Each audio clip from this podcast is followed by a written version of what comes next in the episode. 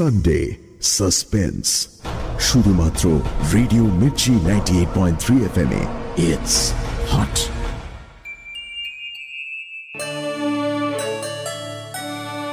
Satyajit রায়ের লেখা ফেলুদার রহস্য অ্যাডভেঞ্চার নিয়ে আমাদের এই বিশেষ নিবেদন সানডে সাসপেন্স ফেলুদা স্পেশাল আজকের গল্প শিয়াল দেবতা রহস্য। এই গল্পটি প্রথম প্রকাশিত হয় সন্দেশ গ্রীষ্ম সংখ্যায় তেরোশো সাতাত্তর খ্রিস্টাব্দে, অর্থাৎ উনিশশো সত্তর সালে। প্রধান চরিত্রে নীলমণি সান্যাল, প্রতুল দত্ত, পুলিশ ইন্সপেক্টর, চাকর বংশলোচন এবং ঝুন্টু। ফেলুদা সব্যসাচী চক্রবর্তী, তোপসে ও অন্যান্য কয়েকটি ভূমিকায় দ্বীপ প্রতুল দত্ত, পুলিশ ইন্সপেক্টর, ভিকিরি ছেলের ভূমিকায় এবং গল্পের সূত্রধার মীর। শুরু হচ্ছে শেয়াল দেবতা রহস্য।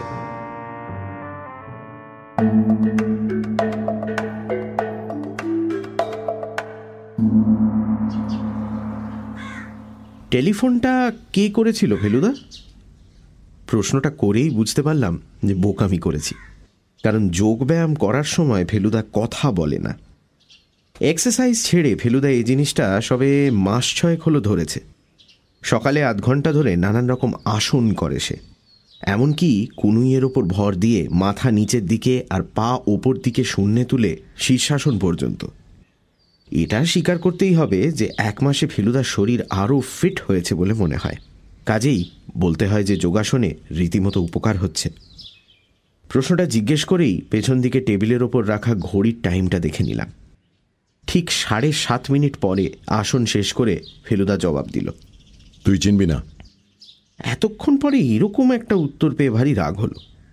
চিনি না তো অনেককেই কিন্তু নামটা বলতে দোষ কি? আর না চিনলেও চিনিয়ে দেওয়া যায় নাকি? একটু গম্ভীরভাবেই জিজ্ঞেস করলাম তুমি চেনো? ফেলুদা জলে ভেজানো ছোলা খেতে খেতে বলল আগে চিনতাম না এখন চিনি।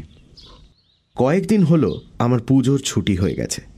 বাবা তিন দিন হলো জামশেদপুরে গেছেন কাজে। বাড়িতে এখন আমি, ফেলুদা আর মা। এবার আমরা পুজোয় বাইরে যাব না।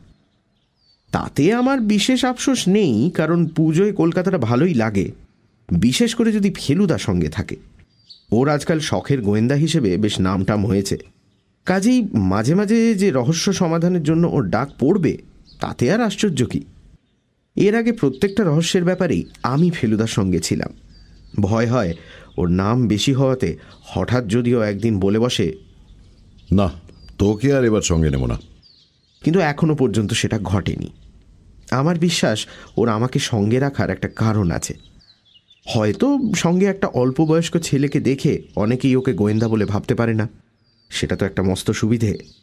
গোয়েন্দারা যতই আত্মগোপন করে থাকতে পারে ততই তাদের লাভ। ফোনটা কে করল জানতে খুব ইচ্ছে করছে বোধ হয় এটা ফেলুদার একটা কায়দা। ও যখনই বুঝতে পারে আমার কোনো একটা জিনিস জানবার খুব আগ্রহ, তখনই সেটা চট করে না বলে আগে একটা সাসপেন্স তৈরি করে। সেটা আমি জানি বলেই বিশেষ উৎসাহ না দেখিয়ে বললাম, ফোনটার সঙ্গে যদি কোনো রহস্যের ব্যাপার জড়িয়ে থাকে, তাহলে জানতে ইচ্ছে করে বই কি। ফেলুদা গেঞ্জির ওপর তার সবুজ ডোরাকাটা শার্টটা চাপিয়ে নিয়ে বলল, লোকটার নাম নীলমণি সান্যাল, রোল্যান্ড রোডে থাকে। বিশেষ জরুরি দরকারে আমাকে ডেকে পাঠিয়েছে। কি দরকার বলেনি? না সেটা ফোনে বলতে চায় না। তবে গলা শুনে মনে হলো ঘাবড়েছে। কখন যেতে হবে?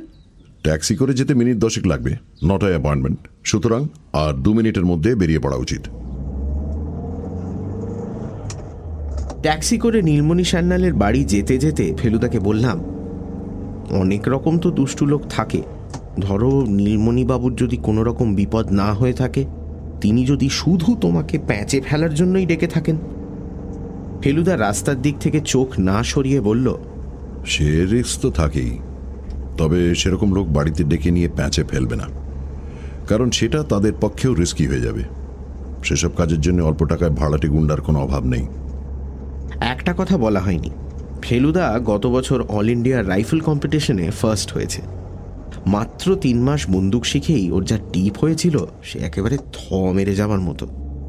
ফেলুদার এখন বন্দুক রিভলভার দুটোই আছে, তবে বইয়ের ডিটেকটিভের মতো ও সারাক্ষণ রিভলভার নিয়ে ঘোরে না। সত্যি বলতে কি, এখনও পর্যন্ত ফেলুদাকে ও দুটোর একটাও ব্যবহার করতে হয়নি। তবে কোনো দিন যে হবে না, সেই কথা কি করে বলব? ট্যাক্সি যখন ম্যাডক স্কোয়ারের কাছাকাছি এসেছে, তখন জিজ্ঞেস করলাম, ভদ্রলোক কি করেন সেটা জানো? ফেলুদা বলল ভদ্রলোক পান খান? বোধহয় কানে একটু কম শোনেন। ইয়ে শব্দটা একটু বেশি ব্যবহার করেন আর অল্প সর্দিতে ভুগছেন। এছাড়া আর কিছুই জানি না। এরপরে আমি আর কিছু জিজ্ঞেস করিনি। নীলমণি সান্যালের বাড়িতে পৌঁছতে ট্যাক্সি ভাড়া উঠল এক টাকা সত্তর পয়সা। একটা দু টাকার নোট বার করে ট্যাক্সিওয়ালার হাতে দিয়ে ফেলুদা হাতের একটা কায়দার ভঙ্গিতে বুঝিয়ে দিল যে তার চেঞ্জ ফেরত চাই না। গাড়ি থেকে নেমে পোর্টিকোর তলা দিয়ে গিয়ে সামনের দরজায় পৌঁছে কলিং বেল টেপা হলো। দোতলা বাড়ি, তবে খুব যে বড় তাও নয়, আর খুব পুরনোও নয়। সামনের দিকে একটা বাগানও আছে, তবে সেটা খুব বাহারের কিছু নয়। একজন দারোয়ান গোছের লোক এসে ফেলুদার হাত থেকে ভিজিটিং কার্ড নিয়ে আমাদের বৈঠকখানায় বসতে বলল। ঘরে ঢুকে চারিদিকে তাকিয়ে বেশ তাক লেগে গেল। সোফা, টেবিল, ফুলদানি, ছবি, কাঁচের আলমারিতে সাজানো নানান রকম সুন্দর পুরনো জিনিস টিনিস মিলিয়ে বেশ একটা জমকালো ভাব। মনে হয় অনেক খরচ করে মাথা খাটিয়ে এসব জিনিস কিনে সাজানো হয়েছে। ফেলুদা নিজেই উঠে পাখার রেগুলেটরটা ঘোরানোর সঙ্গে সঙ্গেই একজন ভদ্রলোক এসে ঢুকলেন। গায়ে স্লিপিং স্যুটের পায়জামার উপর একপাশে বোতামওয়ালা আদ্দির পাঞ্জাবি, পায়ে হরিণের চামড়ার চটি আর দু হাতের আঙুলে অনেকগুলো আংটি। হাইট মাঝারি, দাড়ি গোঁপ কামানো, মাথার চুল বেশি নেই, রং মোটামুটি ফর্সা, আর চোখ দুটো ঢুলু ঢুলু। দেখলে মনে হয় এই বুঝি ঘুম থেকে উঠে এলেন। বয়স কত হবে? পঞ্চাশের বেশি নয়। আপনারই নাম প্রদোষ জিজ্ঞেস করলেন। আপনি যে এত ইয়াং সেটা জানা ছিল না। ফেলুদা একটু হে হে করে আমার দিকে দেখিয়ে বলল এটি আমার খুঁড়তো ভাই খুব বুদ্ধিমান ছেলে। আপনি চাইলে আমাদের কথাবার্তার সময় আমি ওকে বাইরে পাঠিয়ে দিতে পারি। আমার বুকটা ধুকপুক করে উঠল।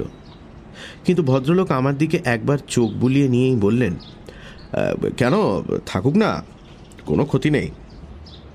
তারপর ফেলুদার দিকে ফিরে বললেন ইয়ে আপনারা কিছু খাবেন টাবেন চা বা কফি? না, এই সবে চা খেয়ে বেরিয়েছি। বেশ তাহলে আর সময় নষ্ট না করে কেন ডেকেছি সেইটে বলি।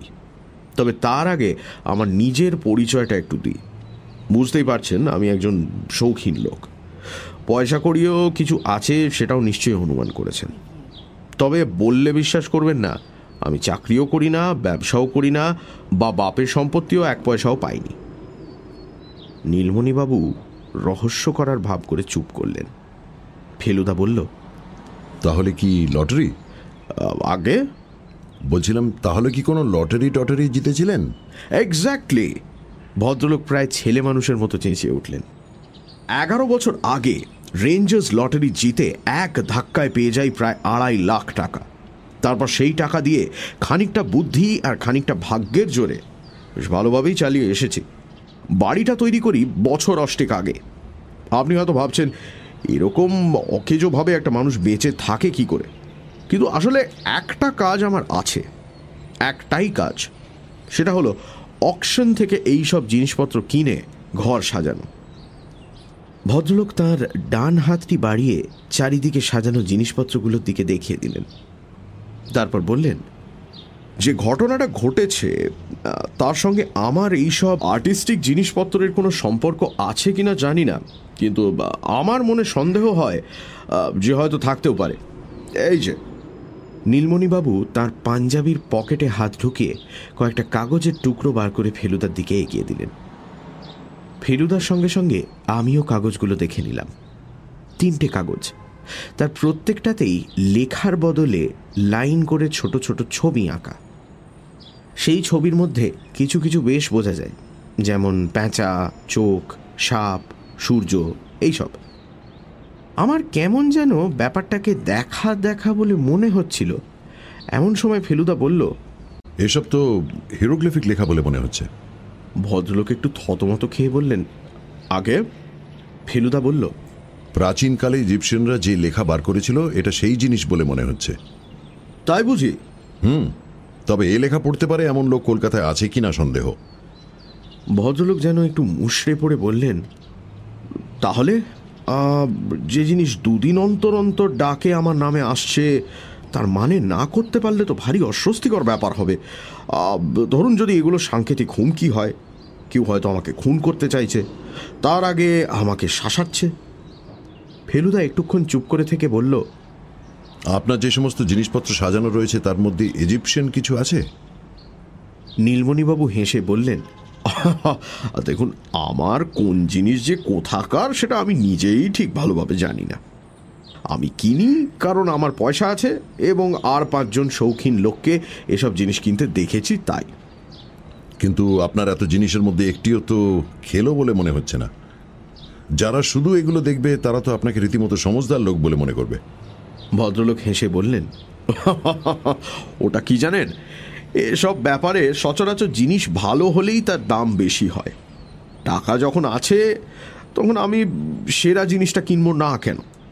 অনেক ভারী ভারী খদ্দেরের ওপরে টেক্কা দিয়ে নিলাম থেকে সব কিনেছি মশাই। কাজে ভালো জিনিস আমার কাছে থাকাটা কিছু আশ্চর্য নয়। কিন্তু মিশরের জিনিস কিছু আছে কিনা জানেন না? নীলমণিবাবু সোফা ছেড়ে উঠে একটা কাঁচের আলমারির দিকে গিয়ে তার উপরের তাক থেকে একটা বিঘৎখানেক লম্বা মূর্তি নামিয়ে এনে সেটা ফেলুদার হাতে দিলেন। সবুজ পাথরের মূর্তি, তার গায়ে আবার নানা রঙের ঝলমলে পাথর বসানো। দু এক জায়গায় যেন সোনাও রয়েছে। তবে আশ্চর্য এই যে মূর্তিটার শরীর মানুষের মতো হলেও তার মুখটা শেয়ালের মতো। এটা দিন দশেক আগে কিনেছি, অ্যারোটুন ব্রাদার্সের একটা নিলাম থেকে। এটা বোধ ফেলুদা মূর্তিটায় একবার চোখ বুলিয়ে বলল আনিবেস। আনুবিস? সে আবার কি?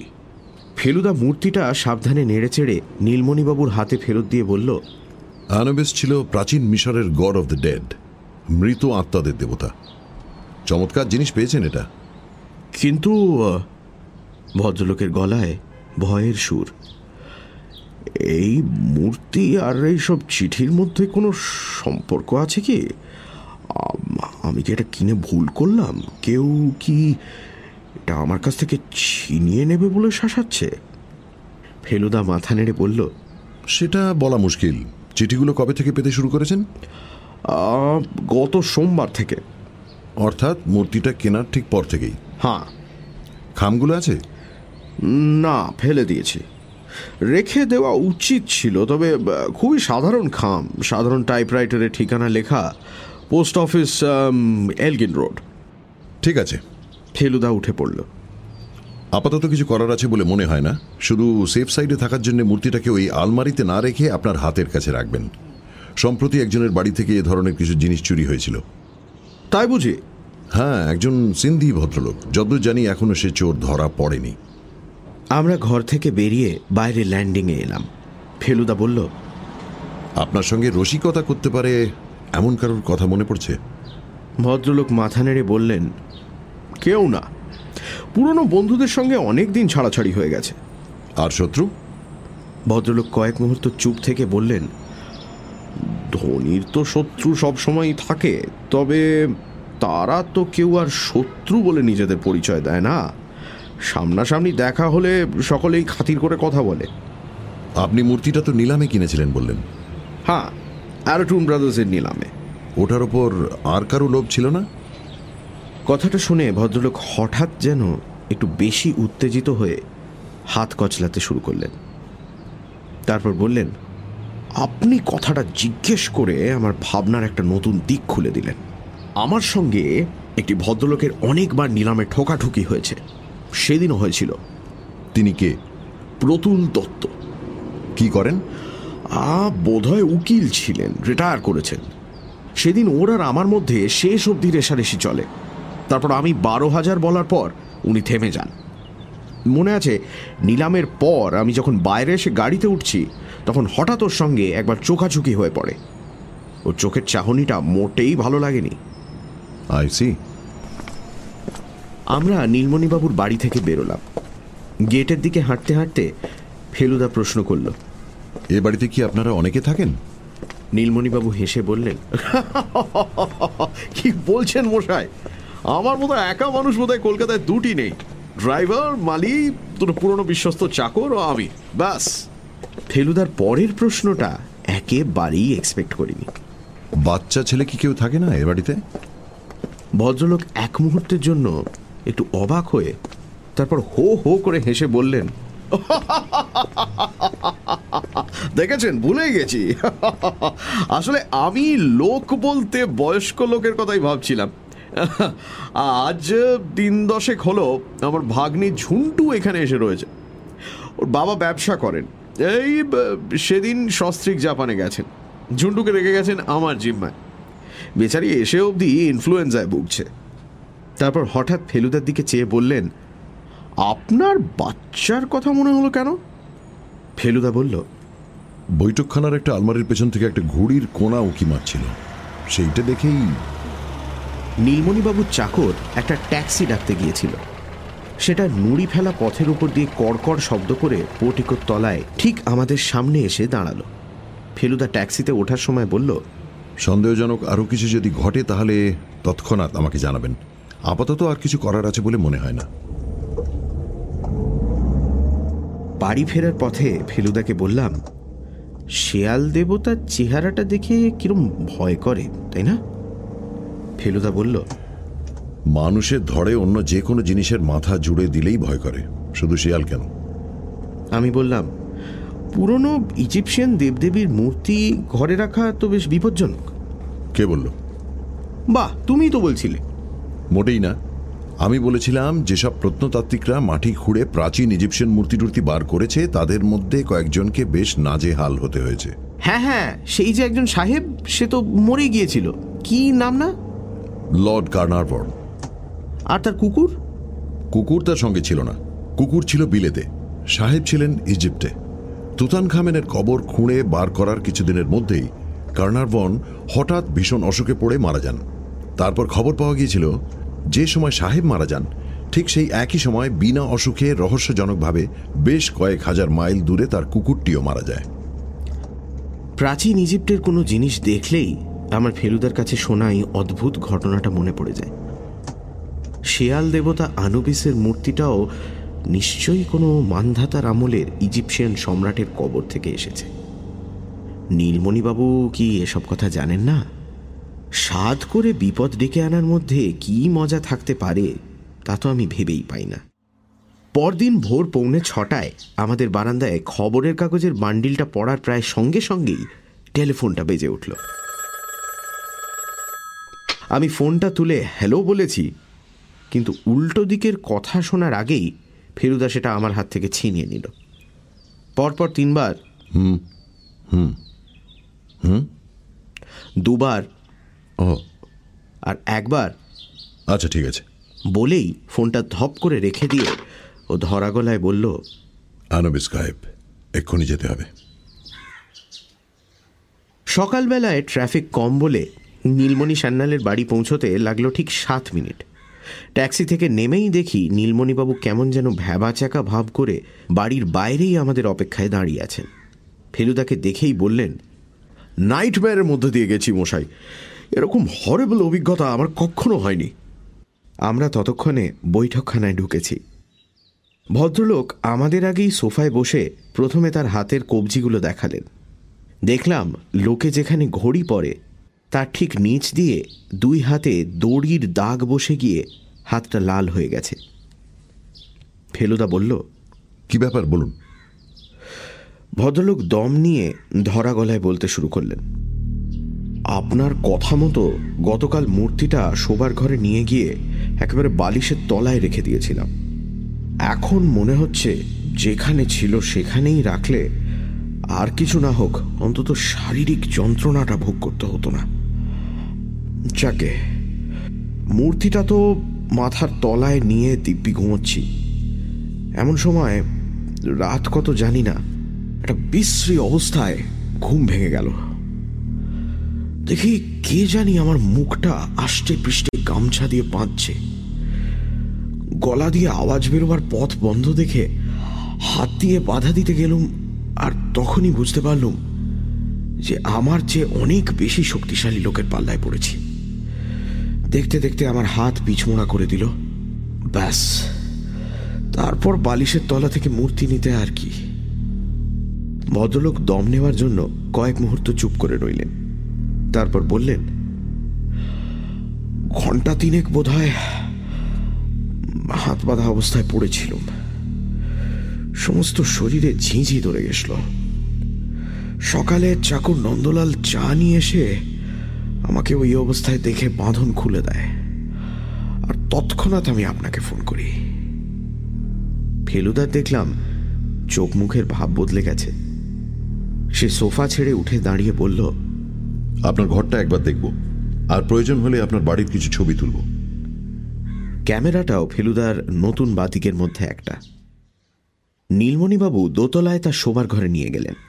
ঘরে ঢুকেই ফেলুদা বলল এ কি জানলার শিক নেই? ভদ্রলোক মাথা নেড়ে বললেন আর বলবেন না বিলিতি কায়দায় বাড়ি তো আর আমি আবার জানলা বন্ধ করে শুতেই পারি না। ফেলুদা জানলা দিয়ে গলা বাড়িয়ে নিচের দিকে দেখে বলল খুব সহজ। পাইপ রয়েছে কার্নিশ রয়েছে। একটু জোয়ান লোক হলেই অনায়াসে জানলা দিয়ে ঘরে ঢুকে আসতে পারে। তারপর ফেলুদা ঘরের চারিদিকে খুব ভালো করে দেখে নিয়ে ছবি টবি তুলে বলল বাড়ির অন্য অংশ একবার ঘুরে দেখতে চাই। নীলমণিবাবু প্রথমে দোতলা দেখালেন। পাশের ঘরটাতে দেখলাম একটা খাটে বারো তেরো বছর বয়সের একটা ছেলে গলা অবধি লেপমুড়ি দিয়ে শুয়ে আছে। তার চোখগুলো বড় বড়। দেখলেই মনে হয় তার স্বাস্থ্য মোটেই ভালো নয়। বুঝলাম, এটা হলো ঝুন্টু। নীলমণিবাবু বললেন, কালই আবার ডাক্তার বোস ঝুন্টুকে ঘুমের ওষুধ দিয়ে গেছেন। তাই ও রাত্রে কিছুই শুনতে পায়নি। দোতলার আরও দুটো ঘর দেখে একতলার ঘরগুলোতে চোখ বুলিয়ে আমরা বাড়ির বাইরে এলাম। নীলমণিবাবুর ঘরের জানলার ঠিক নিচেই দেখলাম কয়েকটা ফুলের টবে পাম জাতীয় গাছ লাগানো। ফেলুদা, টবগুলোর ভেতর কিছু আছে কিনা দেখতে লাগল। প্রথম দুটোই কিছু পেল না। তৃতীয়টার পাতার ভেতরে হাতড়ে একটা ছোট্ট টিনের কৌটো পেল। সেটা ঢাকনা খুলে নীলমণিবাবুর দিকে এগিয়ে দিয়ে ফেলুদা বলল এ বাড়িতে কারোর নস্যির বাতিক আছে? নীলমণিবাবু মাথা নেড়ে না বললেন। ফেলুদা কৌটোটা নিজের প্যান্টের পকেটে রেখে দিল। এবার নীলমণিবাবু যেন বেশ মরিয়া হয়েই বললেন মিস্টার মিত্তির আর কিছু না। মূর্তি একটা গেছে আর একটা না হয় কিনবো। কিন্তু একটা ডাকাত আমার বাড়িতে এসে আমার ওপর যা তা অত্যাচার করে চলে যাবে এ কিছুতেই বরদাস্ত করা যায় না। আপনার এর একটা বিহিত করতেই হবে। যদি লোকটাকে ধরে দিতে পারেন তাহলে আমি আপনাকে বিয়ে মানে দিয়ে আর কি পারিশ্রমিক? হ্যাঁ হ্যাঁ পারিশ্রমিক মানে রিওয়ার্ড দেব। রিওয়ার্ডটা বড় কথা নয়। সে আপনি দিতে চান দেবেন। কিন্তু আমি কাজটার ভার নিচ্ছি, তার প্রধান কারণ হলো এ ধরনের অনুসন্ধানে একটা চ্যালেঞ্জ আছে, একটা আনন্দ আছে। এটা শুনে আমার মনে হলো বড় বড় গোয়েন্দা কাহিনীতে ডিটেকটিভরা যেভাবে কথা বলে, ফেলুদাও যেন ঠিক সেইভাবেই কথাটা বলল। এরপরে প্রায় দশ মিনিট ধরে ফেলুদা নীলমণিবাবুর ড্রাইভার গোবিন্দ, চাকর নন্দলাল আর পাঁচু আর মালি নটবরের সঙ্গে কথা বলল। তারা সবাই বলল, রাত্রে অস্বাভাবিক কিছু দেখেনি। বাইরের লোক আসার মধ্যে এক রাত নটা নাগাদ ডক্টর বোস এসেছিলেন ঝুন্টুকে দেখতে। নীলমণিবাবু নিজে নাকি তারপর একবার বেরিয়েছিলেন। ও এন মুখার্জির ডাক্তারখানা থেকে ঝুন্টুর জন্য ওষুধ কিনে আনতে। ফেরার পথে একটু অন্যমনস্ক ছিলাম। হঠাৎ খেয়াল হলো, ট্যাক্সি আমাদের বাড়ির রাস্তা ছাড়িয়ে অন্য কোথাও চলেছে। ফেলুদাকে গম্ভীর দেখে তাকে আর কিছু জিজ্ঞেস করলাম না। ট্যাক্সি থামলো ফ্রি স্কুল স্ট্রিটের একটা বাড়ির সামনে। দেখলাম বাড়ির সদর দরজার ওপর সাইনবোর্ডে উঁচু উঁচু রূপলি অক্ষরে লেখা আছে, অ্যারোটুন ব্রাদার্স, অকশনিয়ার্স। এটাই সেই নিলামের দোকান। আমি কোনোদিন নিলাম ঘর দেখিনি। এই প্রথম দেখে একেবারে চোখ ছানা বড় হয়ে গেল। এত রকম হিজিবিজি জিনিস একসঙ্গে এর আগে কখনো দেখিনি। ফেলুদার কাজ দু মিনিটের মধ্যে সারা হয়ে গেল। প্রতুল দত্তের ঠিকানা seven by one Lovelock street আমি মনে মনে ভাবলাম, প্রতুল দত্তের বাড়ি গিয়েও যদি ফেলুদাকে হতাশ হতে হয়, তাহলে আর ওর কোথাও যাওয়ার থাকবে না। তার মানে এবার ফেলুদাকে হার স্বীকার করতে হবে। আর তাহলে আমার যে কি দশা হবে, তা জানি না। কারণ এখনও পর্যন্ত ফেলুদা কোথাও হার মানেনি। ও কোনো ব্যাপারে হাল ছেড়ে দিয়ে মুখ চুন করে বসে আছে এই দৃশ্য আমি কল্পনাই করতে পারি না। আশা করি শিগগিরই ও একটা ক্লু পেয়ে যাবে। আমি অন্তত এখনও পর্যন্ত চোখে অন্ধকার দেখছি। দুপুরে খেতে খেতে ফেলুদাকে বললাম এরপর? ও ভাতের ঢিপির মধ্যে একটা গর্ত করে তাতে এক বাটি সোনামুখ ডাল ঢেলে বলল এরপর মাছ তারপর চাটনি তারপর দই। তারপর? তারপর জল খেয়ে মুখ ধোবো তারপর একটা পান খাব। তারপর? তারপর একটা টেলিফোন করে আধ ঘণ্টা ঘুম দেব। এর মধ্যে টেলিফোনটাই একমাত্র ইন্টারেস্টিং খবর। কাজেই আমি সেটার অপেক্ষায় বসে রইলাম। ডিরেক্টরি থেকে প্রতুল দত্তর নাম্বারটা আমি বার করে দিয়েছিলাম। নম্বরটা ডায়াল করে হ্যালো? বলার সময় দেখলাম ফেলুদা গলাটা একদম চেঞ্জ করে বুড়োর গলা করে নিয়েছে। যে কথাটা হলো ফোনে তার শুধু একটা দিকে আমি শুনতে পেয়েছি আর সেইভাবেই সেটা লিখে দিচ্ছি। হ্যালো? আমি নাকতলা থেকে কথা কইছি। আগে আমার নাম শ্রী জয়নারায়ণ বাগচি। আমি প্রাচীন কারুশিল্প সম্পর্কে বিশেষ উৎসাহী। এই বিষয় নিয়ে আমি একটা পুস্তক রচনা করছি। হ্যাঁ আগে হ্যাঁ আপনার সংগ্রহের কথা শুনেছি। আমার একান্ত অনুরোধ, আপনি যদি অনুগ্রহ করে আপনার কিছু জিনিস আমাকে একটু দেখতে দেন। না না না, পাগল নাকি? আচ্ছা। হ্যাঁ নিশ্চয় হ্যাঁ আপনাকে অশেষ ধন্যবাদ। নমস্কার। ফোন শেষ করে ফেলুদা বলল ভদ্রলোকের বাড়িতে চুনকাম হচ্ছে তাই জিনিসগুলো সরিয়ে রেখেছেন। তবে সন্ধ্যের দিকে গেলে দেখতে পাওয়া যাবে। আমি একটা কথা না বলে পারলাম না। কিন্তু প্রতুলবাবু যদি সত্যি আনুবিসের মূর্তি চুরি করে থাকেন তাহলে তো আর সেটা আমাদের দেখাবেন না। ফেলুদা বলল যদি তোর মতো বোকা হয় তাহলে দেখাতেও পারে। তবে না দেখানোটাই সম্ভব। আমি মূর্তি দেখার জন্য যাচ্ছি না, যাচ্ছি লোকটাকে দেখতে। তার কথা মতো ফেলুদা টেলিফোনটা করেই নিজের ঘরে চলে গেল ঘুমোতে। ফেলুদার একটা আশ্চর্য ক্ষমতা হলো, ও যখন তখন প্রয়োজন মতো একটু আধটু ঘুমিয়ে নিতে পারে। শুনেছি নেপোলিয়নেরও নাকি এই ক্ষমতা ছিল। যুদ্ধের আগে ঘোড়ায় চাপা অবস্থাতেই একটু ঘুমিয়ে নিয়ে শরীরটাকে চাঙ্গা করে নিতেন। আমার বিশেষ কিছুই করার ছিল না। তাই ফেলুদার তাক থেকে একটা ইজিপশিয়ান আর্টের বই নিয়ে সেটা উল্টে পাল্টে দেখছিলাম। এমন সময় ক্রিং করে ফোনটা বেজে উঠল। আমি এক দৌড়ে বসবার ঘরে গিয়ে ফোনটা তুলে নিলাম। হ্যালো? কিছুক্ষণ কেউ কিছু বলল না। যদিও বেশ বুঝতে পারছিলাম ফোনটা কেউ ধরে আছে। আমার বুকের ভেতরটা ঢিপ ঢিপ করতে শুরু করল।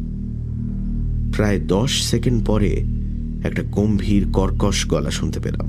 প্রদোষ মিত্তির আছেন আমি কোনো মতে ঢোক গিলে বললাম উনি এ- একটু ঘুমোচ্ছেন। আপনি কে কথা বলছেন? আবার কয়েক সেকেন্ড চুপ। তারপর কথা এলো।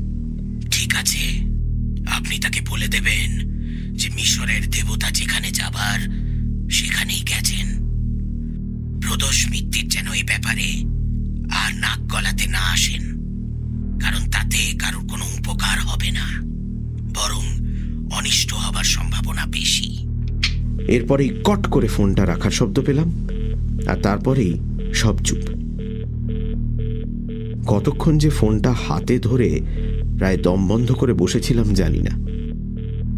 হঠাৎ ফেলুদার গলা পেয়ে তাড়াতাড়ি রিসিভারটা জায়গায় রেখে দিলাম। কে ফোন করেছিল? আমি ফোনে যা শুনেছি তা বললাম। ফেলুদা গম্ভীর মুখ করে ভুরু কুঁচকে সোফায় বসে বলল ইস তুই যদি আমাকে ডাকতিস। কি করব? কাঁচা ঘুম ভাঙালে যে তুমি রাগ করো। লোকটার গলার আওয়াজ কীরকম? ঘর ঘরে গম্ভীর।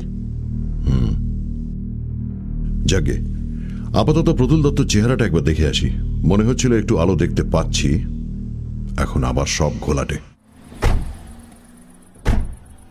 ছটা বাজতে পাঁচ মিনিটে আমরা প্রতুল দত্তর বাড়ির গেটের সামনে ট্যাক্সি থেকে নামলাম। আমি বাজি ফেলে বলতে পারি যে বাবাও আমাদের দেখলে চিনতে পারতেন না। ফেলুদা সেজেছে একটা ষাট বছরের বুড়ো, কাঁচা পাকা মেশানো ঝোলা গোঁপ চোখে মোটা কাঁচের চশমা, গায়ে কালো গলাবন্ধ কোট, হাঁটুর ওপর তোলা ধুতি আর মোজার ওপর বাটার তৈরি ব্রাউন কেডস জুতো। আধ ঘণ্টা ধরে ঘরের দরজা বন্ধ করে মেকআপ করে বাইরে এসেই বলল তোর জন্য দু তিনটে জিনিস আছে চট করে পরে নে।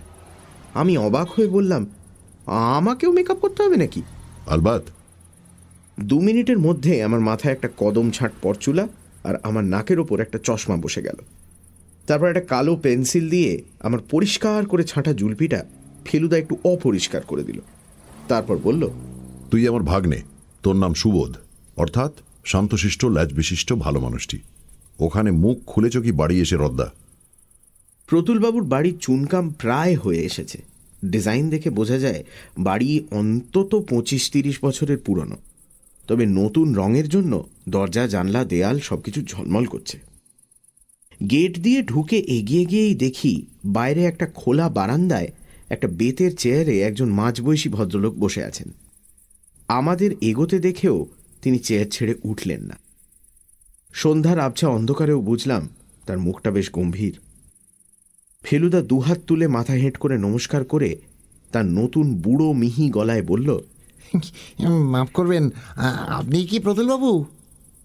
ভদ্রলোক গম্ভীর গলায় বললেন হ্যাঁ। আগে আমারই নাম জয়নারায়ণ বাগচি আমি আপনাকে আজ দুপুরে টেলিফোন করেছিলাম। এইটি আমার ভাগ্নে সুবোধ। আবার ভাগ্নে কেন? ওর কথা তো টেলিফোনে হয়নি। আমার মাথার পরচুলা কুটকুট করতে শুরু করেছে। ফেলুদা গলা ভীষণ নরম করে বলল আগে ও ছবি আঁকা শিখছে তাই ভদ্রলোক চেয়ার ছেড়ে উঠলেন। আপনারা আমার জিনিসগুলি দেখতে চাইছেন তাতে আপত্তি নেই। তবে সরিয়ে রাখা জিনিস সব টেনে বার করতে হয়েছে। অনেক হ্যাঙ্গাম। একে বাড়িতে রাত দিন মিস্ত্রিদের ঝামেলা। এটা ঠেলো ওটা ঢাকো। চারিদিকে কাঁচা রং। রঙের গন্ধটাও ধাতে যায় না। সব ঝক্কি শেষ হলে যেন বাঁচি। উফ, আসুন ভেতরে। লোকটাকে ভালো না লাগলেও ভেতরে গিয়ে তার জিনিসপত্র দেখে চোখ ছানা বড়া হয়ে গেল। ফেলুদা বলল ইয়ে আপনার কাছে মিশর দেশের শিল্পকলার অনেক চমৎকার নিদর্শন রয়েছে দেখছি। তা আছে। কিছু জিনিস কায়রোতে কেনা। কিছু এখানে অকশানে। দেখো বাবা সুবোধ ভালো করে দেখো। ফেলুদা আমার পিঠে একটা চিমটি কেটে আমায় জিনিসগুলোর দিকে ঠেলে দিল। কত রকম দেব দেবী দেখো। এই যে বাজ পাখি এও দেবতা। এই যে পেঁচা এও দেবতা। মিশর দেশে কত রকম জিনিসকে পুজো করতে লোকের দেখো দেখো। প্রতুলবাবু একটা সোফায় বসে চুরুট ধরালেন। হঠাৎ কি খেয়াল হলো? আমি বলে উঠলাম শেয়াল দেবতা নেই বড় মামা? প্রশ্নটা শুনেই প্রতুলবাবু যেন হঠাৎ বিষম খেয়ে উঠলেন। বললেন চুরুটের কোয়ালিটি ফল করছে। আগে এত কড়া ছিল না। ফেলুদা সেই রকমই মিহি সুরে বলল আমার ভাগ্নে আনুবিসের কথা বলছে। কালই ওকে বলছিলাম কি না? প্রতুলবাবু হঠাৎ ফোঁস করে উঠলেন। আনুবিস স্টুপিড ফুল আগে? ফেলুদা চোখ গোল গোল করে প্রতুলবাবুর দিকে চাইলেন। আনুবিসকে মূর্খ বলছেন আপনি? আনুবিস না। সেদিন নিলামে। লোকটাকে আগেও দেখেছি আমি। He is a full or bidding এর কোনো মাথা মুন্ডু নেই। চমৎকার একটা মূর্তি ছিল। এমন এক অ্যাবজার্ট দাম হাঁকলে যে যার ওপর আর চড়া যায় না। অত টাকা কোথায় পায় জানি না। ফেলুদা চারিদিকে আরেকবার চোখ বুলিয়ে নিয়ে ভদ্রলোককে নমস্কার করে বললেন অশেষ ধন্যবাদ। আপনি মহাশয় ব্যক্তি। পরম আনন্দ পেলাম আপনার শিল্প সংগ্রহ দেখে। এসব জিনিসপত্র ছিল দোতলায়। আমরা এবার নিচে রওনা দিলাম। সিঁড়ি দিয়ে নামতে নামতে ফেলুদা বলল আপনার বাড়িতে লোকজন আর বিশেষ? গিন্নি আছেন? ছেলে বিদেশে। প্রতুল দত্তর বাড়ি থেকে বেরিয়ে ট্যাক্সির জন্য হাঁটতে হাঁটতে বুঝলাম, পাড়াটা কত নির্জন। সাতটাও বাজেনি। অথচ রাস্তায় প্রায় লোক নেই বললেই চলে। দুটি বাচ্চা ভিখারি ছেলে শ্যামা সংগীত গাইতে গাইতে এগিয়ে আসছে। একটু কাছে এলে পর বুঝলাম, একজন গাইছে আর অন্যজন বাজাচ্ছে। ভারী সুন্দর গান করে ছেলেটা। ফেলুদা তাদের সঙ্গে গলা মিশিয়ে গেয়ে উঠল বল মা তারা দাঁড়াই কোথা বালিগঞ্জ সার্কুলার রোড দিয়ে কিছু দূর হেঁটে একটা চলন্ত খালি ট্যাক্সির দেখা পেয়েই ফেলুদা হাঁক দিয়ে সেটাকে থামালো। ট্যাক্সি ওঠার সময় দেখি বুড়ো ড্রাইভার ভারী অবাক হয়ে ফেলুদার দিকে দেখছে। এই চিমড়ে বুড়োর গলা দিয়ে ওরকম জোয়ান চিৎকার বেরোলো কি করে? সেটাই বোধহয় চিন্তা করছে ও। পরদিন সকালে যখন টেলিফোনটা বাজলো, তখন আমি বাথরুমে দাঁত মাজছি। কাজেই ফোনটা ফেলুদাই ধরল। জিজ্ঞেস করে জানলাম, নীলমণিবাবু ফোন করেছিলেন একটা খবর দেওয়ার জন্য। প্রতুলবাবুর বাড়িতেও কাল ডাকাতি হয়ে গিয়েছে। আর এই খবরটা কাগজেও বেরিয়েছে। টাকা পয়সা কিচ্ছু যায়নি।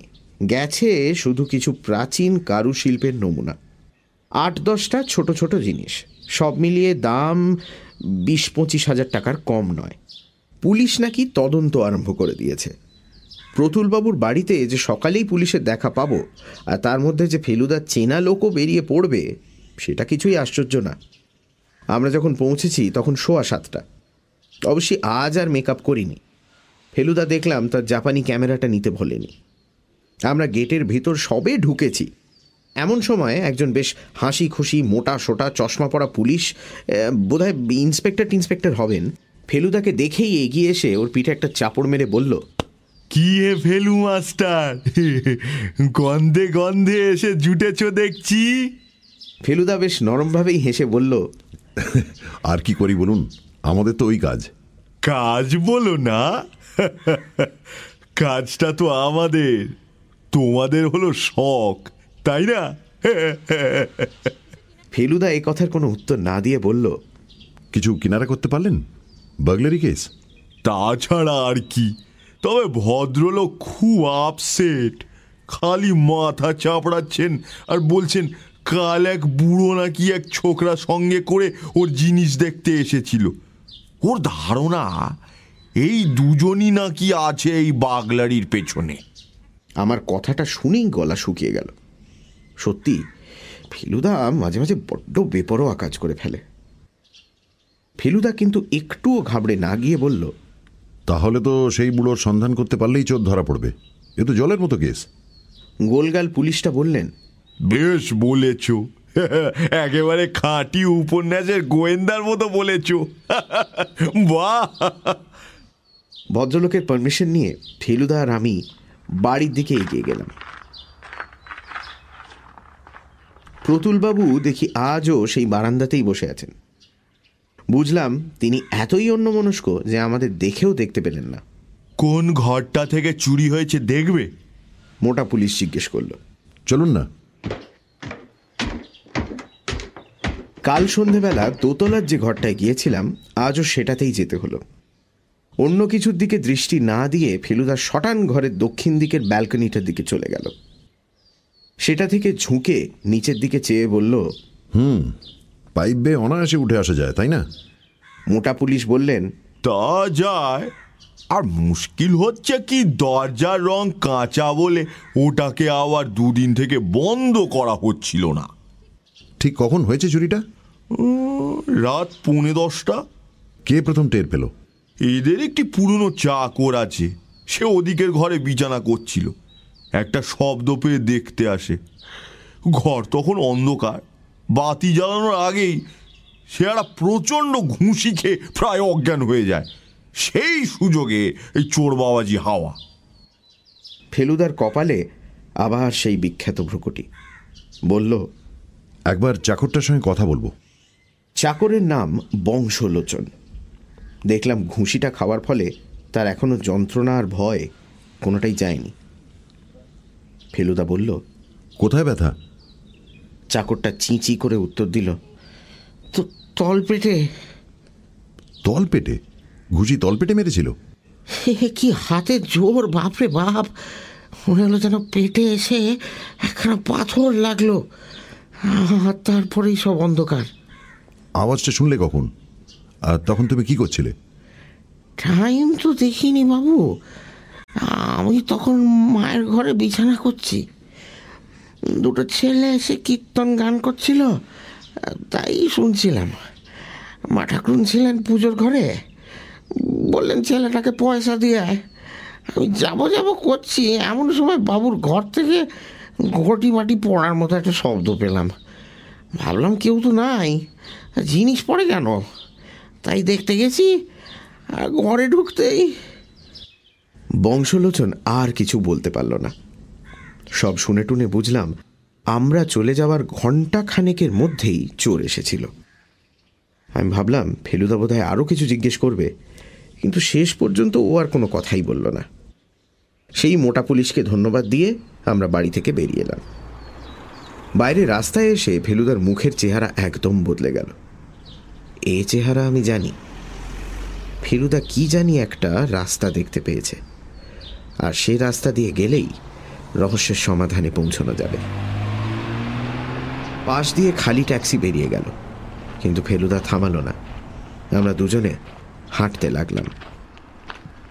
ফেলুদার দেখা দেখি আমিও ভাবতে চেষ্টা করলাম, কিন্তু তাতে খুব বেশি দূর এগোতে পারলাম না। প্রতুলবাবু যে চোর নন, সেটা তো পরিষ্কার বোঝা যাচ্ছে। যদিও প্রতুলবাবুকে বেশ জোয়ান লোক বলেই মনে হয়, আর ওর গলার আওয়াজটা বেশ ভারী। কিন্তু তাও এটা কিছুতেই সম্ভব বলে মনে হচ্ছিল না যে প্রতুলবাবু একটা বাড়ির পাইপ বেয়ে দোতলায় উঠতে পারেন। তার জন্য যেন আরও অনেক কম বয়সের লোকের দরকার। তাহলে চোর কে? আর ফেলুদা কোন জিনিসটার কথা এত মন দিয়ে ভাবছে? কিছুক্ষণ হাঁটার পর দেখি আমরা নীলমণিবাবুর বাড়ির পাঁচিলের পাশে এসে পড়েছি। ফেলুদা পাঁচিলটা বাঁয়ে রেখে ধীরে ধীরে হাঁটতে আরম্ভ করল। কিছু দূর গিয়ে পাঁচিলটা বাঁ দিকে ঘুরেছে। ফেলুদাও ঘুরল, আর তার সঙ্গে সঙ্গে আমিও। এদিকে রাস্তা নেই, ঘাসের ওপর দিয়ে হাঁটতে হয়। মোড় ঘুরে আঠেরো কি উনিশ পা হাঁটার পর ফেলুদা হঠাৎ থেমে গিয়ে পাঁচিলের একটা বিশেষ অংশের দিকে খুব মন দিয়ে দেখল। তারপর সেই জায়গাটার খুব কাছ থেকে একটা ছবি তুলল। আমি দেখলাম সেখানে একটা ব্রাউন রঙের হাতের ছাপ রয়েছে। পুরো হাত নয়, দুটো আঙুল আর তেলোর খানিকটা অংশ। কিন্তু তা থেকে বোঝা যায় যে সেটা বাচ্চা ছেলের হাত। এবার আমরা যে পথে এসেছিলাম, সে পথে ফিরে গিয়ে গেট দিয়ে ভেতরে ঢুকে সোজা একেবারে বাড়ির দিকে চলে গেলাম। খবর পাঠাতেই নীলমণিবাবু বেশ ব্যস্ত হয়ে নিচে চলে এলেন। আমরা তিনজনেই বৈঠকখানায় বসার পর নীলমণিবাবু বললেন, আপনি শুনলে কি বলবেন জানি না, তবে আমার মনটা আজ কালকের চেয়ে কিছুটা হালকা। আমার মতো দুর্দশা যে আরেকজনের হয়েছে, সেটা ভেবে খানিকটা কষ্টের লাঘব হচ্ছে। কিন্তু তাও একটা প্রশ্নের উত্তর না পাওয়া অবধি কষ্ট যাবে না। কোথায় গেল আমার আনুবিস? বলুন আপনি এত বড় ডিটেকটিভ দু দুটো ডাকাতি দুদিন উপরি উপরি হয়ে গেল আর আপনি এখনও যেই তিমিরে সেই তিমিরেই। ফেলুদা একটা প্রশ্ন করে ফেলল। আপনার ভাগ্নেটি কেমন আছে? কে ঝুন্টু? ও বা আজ অনেকটা ভালো আছে। ওষুধে কাজ দিয়েছে। আজ জ্বরটা অনেক কমে গেছে। আচ্ছা বাইরের কোনো ছেলে টেলে কি পাঁচিল টুপকে এখানে আসে ঝুন্টুর সঙ্গে খেলতে টেলতে? পাঁচিল টোপকে? কেন বলুন তো? আপনার পাঁচিলের বাইরের দিকটা একটা বাচ্চা ছেলের হাতের ছাপ দেখছিলাম। ছাপ মানে? কীরকম ছাপ? ব্রাউন রঙের ছাপ। টাটকা? বলা মুশকিল তবে খুব পুরনো নয়। কই আমি তো কোনোদিন কোনো বাচ্চাকে আসতে দেখিনি। বাচ্চা বলতে এক আসে তাও সেটা পাঁচিল টোপকে নয় একটা ছোকরা ভিকিরি দিব্যি শ্যামা সংগীত গায়। তবে হ্যাঁ আমার বাগানের পশ্চিম দিকে একটা জামরুল গাছ আছে। মধ্যে মধ্যে বাইরের ছেলে পাঁচিল টোপকে এসে সে গাছের ফল পেড়ে খায় না এমন গ্যারান্টি আমি দিতে পারি না। হুম। নীলমণিবাবু এবার জিজ্ঞেস করলেন চোরের বিষয়ে আর কিছু জানতে পারলেন কি? ফেলুদা সোফা ছেড়ে উঠে পড়ল। লোকটার হাতের জোর সাংঘাতিক। এক ঘুষিতে প্রতুলবাবুর চাকরকে অজ্ঞান করে দিয়েছিল। তাহলে এ চুরি ও চুরি এক চুরি করেছে তাতে সন্দেহ নেই। হতে পারে।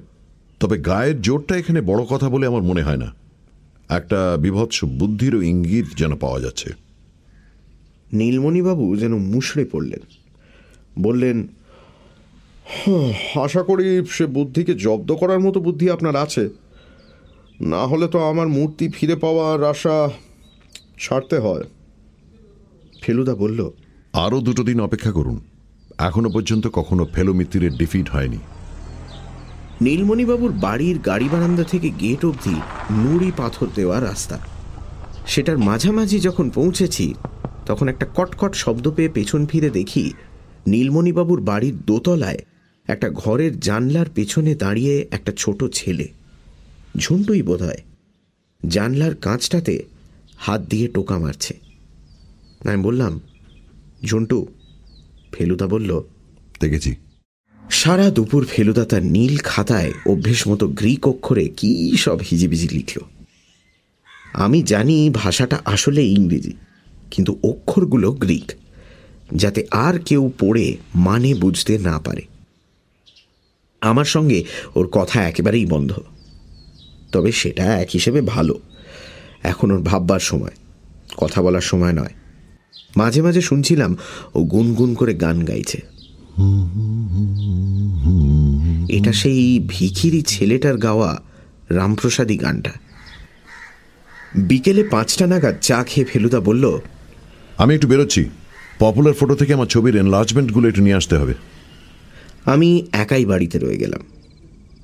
দিন ছোট হয়ে আসছে। তাই সাড়ে পাঁচটা বাজতে না বাজতেই সূর্য ডুবে অন্ধকার হয়ে গেল। পপুলার ফোটো দোকানটা হাজরা রোডের মোড়ে। ফেলুদার ছবি নিয়ে ফিরে আসতে কুড়ি মিনিটের বেশি লাগা উচিত না। তবে এত দেরি হচ্ছে কেন? অবশ্যই অনেক সময় ছবি তৈরি না হলে দোকানে বসিয়ে রাখে। আশা করি অন্য কোথাও যায়নিও। আমাকে ফেলে ঘোরাঘুরিটা আমার ভালো লাগে না। একটা করতালের আওয়াজ কানে এলো, আর তার সঙ্গে সঙ্গে চেনা গলায় সেই গান। সেই ছেলে দুটো আজ আমাদের পাড়ায় ভিক্ষে করতে এসেছে। গান ক্রমে এগিয়ে এলো। আমি আমাদের ঘরের জানলাটার কাছে গিয়ে দাঁড়ালাম। এখান থেকে রাস্তাটা দেখা যায়। ওই যে ছেলে দুটো। একজন গাইছে, একজন করতাল বাজাচ্ছে। কি সুন্দর গলা ছেলেটা। শঙ্করী। বল মা তারা দাঁড়াই কোথা এবারে গান থামিয়ে ছেলেটি ঠিক আমাদের বাড়ির সামনে দাঁড়িয়ে ওপরের দিকে মুখ করে বলল মা দুটি ভিক্ষে দেবে মা? কি মনে হলো? আমার ব্যাগ থেকে একটা পঞ্চাশ নয়া বার করে জানলা দিয়ে ছেলেটার দিকে ফেলে দিলাম। টিং শব্দ করে পয়সাটা মাটিতে পড়ল। দেখলাম ছেলেটা সেটা কুড়িয়ে নিয়ে ঝোলার মধ্যে পুরে আবার গান গাইতে গাইতে হাঁটতে শুরু করল। একটা ব্যাপারে আমার মাথাটা কেমন জানি গোলমাল হয়ে গেল। যদিও আমাদের রাস্তাটা বেশ অন্ধকার, তবু ভিখিরি ছেলেটা যখন ওপর দিকে মুখ করে ভিক্ষে চাইল, তখন যেন মনে হলো তার মুখের সঙ্গে ঝুমটুর একটা আশ্চর্য মিল আছে। হয়তো এটা আমার দেখার ভুল। কিন্তু তাতে মনের মধ্যে কেমন খটকা লাগতে লাগল। আমি ঠিক করলাম, ফেলুদা এলেই কথাটা ওকে বলব। প্রায় সাড়ে ছটার সময় মেজাজ বেশ গরম করে ফেলুদা এনলার্জমেন্ট নিয়ে বাড়ি ফিরল। যা ভেবেছিলাম তাই ওকে দোকানে বসে অপেক্ষা করতে হয়েছিল। বলল, এবার থেকে নিজেই একটা ডার্ক রুম তৈরি করে ছবি ডেভেলপিং প্রিন্টিং করব। বাঙালি দোকানের কথার কোনো ঠিক নেই। ফেলুদা যখন ওর বিছানার উপর ছবিগুলো বিছিয়ে বসেছে তখন আমি ওকে গিয়ে ভিখিরি ছেলেটার কথাটা বললাম। ও কিন্তু একটুও অবাক না হয়ে বলল সেটা আর আশ্চর্য কি? আশ্চর্য না? কিন্তু তাহলে ভীষণ গণ্ডগোল বলতে হবে। গন্ডগোল তো বটেই সেটা তো আমি প্রথম থেকেই বুঝেছি। তুমি বলতে চাও যে ওই ছেলেটা চুরির ব্যাপারে জড়িত? হতেও পারে। কিন্তু একটা বাচ্চা ছেলের ঘুষির এত জোর যে একটা ধেড়ে লোককে অজ্ঞান করে দেবে? বাচ্চা ছেলে ঘুষি মেরেছে তা তো বলেনি। তাও ভালো। যদিও ভালো বললাম কিন্তু আসলে মোটেই ভালো লাগছিল না। ফেলুদাও যে কেন পরিষ্কার করে কিছু বলছে না তা জানি না। খাটের উপর বিছানো বারোটা ছবির মধ্যে দেখলাম একটা ছবি ফেলুদা বিশেষ মনোযোগ দিয়ে দেখছে। কাছে গিয়ে দেখি সেটা আজই সকালে তোলা নীলমণিবাবুর পাঁচিলে বাচ্চা ছেলের হাতের দাগের ছবি। এনলার্জমেন্টের ফলে হাতে তেলোটা স্পষ্ট বোঝা যাচ্ছে। বললাম, তুমি তো বলো হাত দেখতে জানো। বলো তো ছেলেটার কত আয়ু? ফেলুদা কোনো উত্তর দিল না। সে তন্ময় হয়ে ছবিটার দিকে চেয়ে আছে। লক্ষ্য করলাম যে তার মধ্যে একটা দারুণ কনসেন্ট্রেশনের ভাব। কিছু বুঝতে পারছিস? হঠাৎ ওর প্রশ্নটা আমাকে একেবারে চমকে দিল। আহ, কি- কি- কি বুঝব? সকালে কি বুঝেছিলি আর এখন কি বুঝলি বলতো? সকালে? মানে যখন ছবিটা তুললে? হ্যাঁ। কি আর বুঝব? বাচ্চা ছেলের হাত এছাড়া আর কি বোঝার আছে? ছাপের রংটা দেখে কিছু মনে হয়নি? রং তো ব্রাউন ছিল। তার মানে কি? তার মানে ছেলেটার হাতে ব্রাউন রঙের কিছু একটা লেগেছিল। কিছু মানে কি? ঠিক করে বল। পেন্ট হতে পারে। কোথাকার পেন্ট কোথাকার পেন্ট কোথাকার? হঠাৎ মনে পড়ে গেল। প্রতুলবাবুর ঘরের দরজার রং। এক্স্যাক্টলি সেদিন তোরও শার্টের বাঁদিকের আস্তিনে লেগে গিয়েছিল। এখনও গিয়ে দেখতে পারিস লেগে আছে। কিন্তু আমার মাথাটা ভোঁ ভোঁ করছিল। যার হাতের ছাপ সেই কি প্রতুলবাবুর ঘরে ঢুকেছিল? হতেও পারে। এখন বল ছবি দেখে কি বুঝছিস? আমি অনেক ভেবেও নতুন কিছু বোঝার কথা বলতে পারলাম না। ফেলুদা বলল তুই পারলে আশ্চর্য হতাম। শুধু আশ্চর্য হতাম না শখ পেতাম। কারণ তাহলে বলতে হতো তোর আর আমার বুদ্ধিতে কোনো তফাৎ নেই। তোমার বুদ্ধিতে কি বলছে? বলছে যে এটা একটা সাংঘাতিক কেস। ভয়াবহ ব্যাপার। অ্যানোবিস যেরকম ভয়ঙ্কর এই রহস্যটাও তেমনি ভয়ঙ্কর। পরদিন সকালে ফেলুদা প্রথম নীলমণি সান্যালকে ফোন করল। হ্যালো কে মিস্টার সান্নাল আপনার রহস্য সমাধান হয়ে গেছে। মূর্তি এখনও হাতে আসেনি তবে কোথায় আছে মোটামুটি আন্দাজ পেয়েছি। আপনি কি বাড়ি আছেন? অসুখ বেড়েছে। কোন হাসপাতালে নিয়ে যাচ্ছেন? ও আচ্ছা তাহলে পরে দেখা হবে। ফোনটা রেখেই ফেলুদা চট করে আর একটা নাম্বার ডায়াল করল।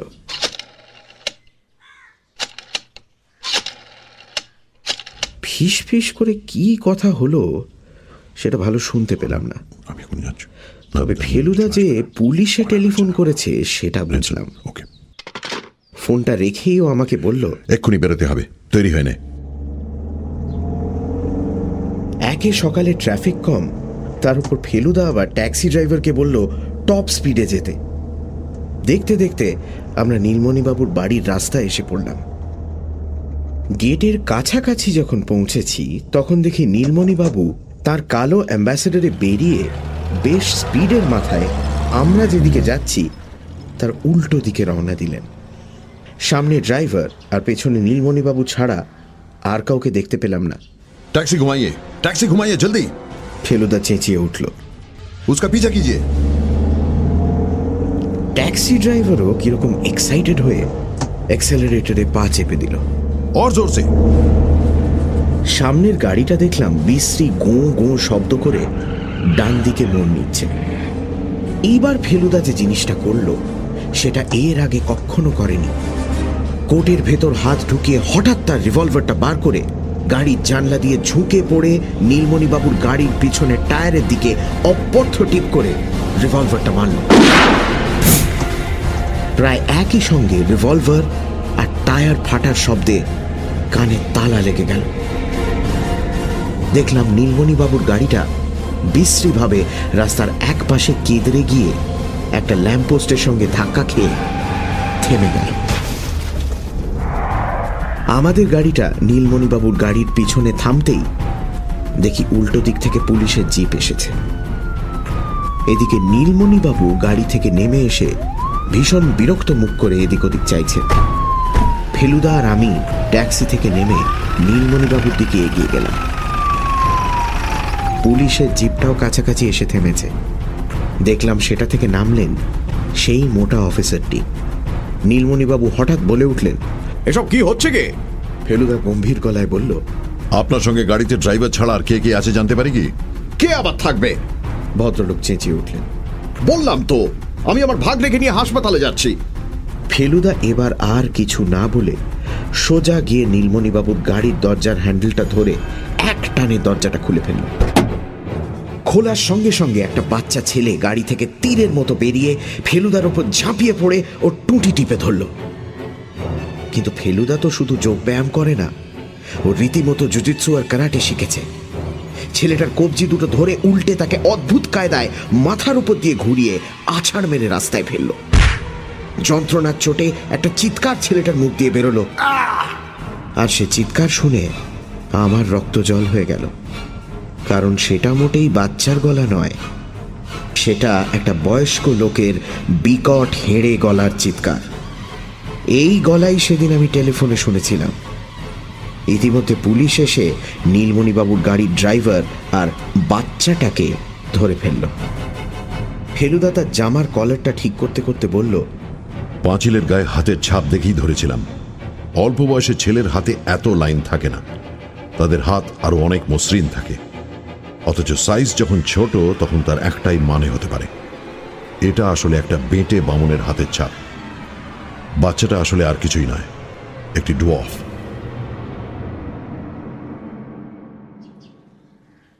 কত বয়স হলো আপনার চাকরিদের নীলমণিবাবু? চল্লিশ। ভদ্রলোকের গলা দিয়ে ভালো করে আওয়াজ বেরোচ্ছে না। খুব বুদ্ধি খাটিয়েছেন যা হোক। আগে জিনিস চুরির মিথ্যে ঘটনাটা খাড়া করে আমাকে ডেকে পাঠিয়ে তারপর নিজেই লোক লাগিয়ে পরের জিনিস চুরি করছেন।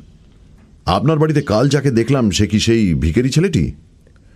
নীলমণিবাবু মাথা নেড়ে হ্যাঁ বললেন। তার মানে আপনার ভাগ্নে বলে আসলে কেউ নেই। ওকে বাড়িতে এনে ধরে রেখেছেন এই চুরির ব্যাপারে হেল্প করার জন্য। ভদ্রলোক মাথা হেঁট করে চুপ করে রইলেন। ফেলুদা বলে চলল ছেলেটা গান গাইতো আর বামনটা খঞ্জনি বাজাতো। কেবল চুরির টাইম এলে খঞ্জনিটা ভিখারির হাতে দিয়ে যেত এবং তখন সেই বাজাতে থাকত। বামন বলেই তার গায়ের জোরের অভাব নেই। এক ঘুষিতে একজন জোয়ান লোককে ঘায়াল করতে পারে। ওয়ান্ডারফুল আপনার বুদ্ধির তারিফ না করে পারা যায় না, নীলমণিবাবু। নীলমণিবাবু একটা দীর্ঘশ্বাস ফেলে বললেন মিশরের প্রাচীন জিনিসের উপর একটা নেশা ধরে গিয়েছিল। প্রচুর পড়াশোনা করেছে এ নিয়ে। সাথে কি প্রতুল দত্তর উপর হিংসা হয়েছিল? ফেলুদা বলল অতি লোভে শুধু তাঁতিই নষ্ট হয় না বামুনও হয়। কারণ আপনার ওই বেটেটিও বামুন আর আপনি সান্নাল একেবারে উচ্চ শ্রেণির বামুন। যাগে এবার একটা শেষ অনুরোধ আছে। কি? আমার রিওয়ার্ডটা? নীলমণিবাবু ফ্যাল ফ্যাল করে ফেলুদার দিকে চাইলেন। রিওয়ার্ড? আনবেসের মূর্তিটা আপনার কাছেই আছে বোধহয়। ভদ্রলোক কেমন যেন বোকার মতো ডান হাতটা নিজের পাঞ্জাবির পকেটে ঢুকিয়ে দিলেন। হাতটা বার করতে দেখলাম তাতে রয়েছে এক বিঘত লম্বা, কালো পাথরের ওপর রঙিন মণিমুক্ত বসানো চার হাজার বছরের পুরনো মিশর দেশের শেয়ালমুখী দেবতা আনুবিসের মূর্তি। ফেলুদা হাত বাড়িয়ে সেটা নিয়ে বলল থ্যাংক ইউ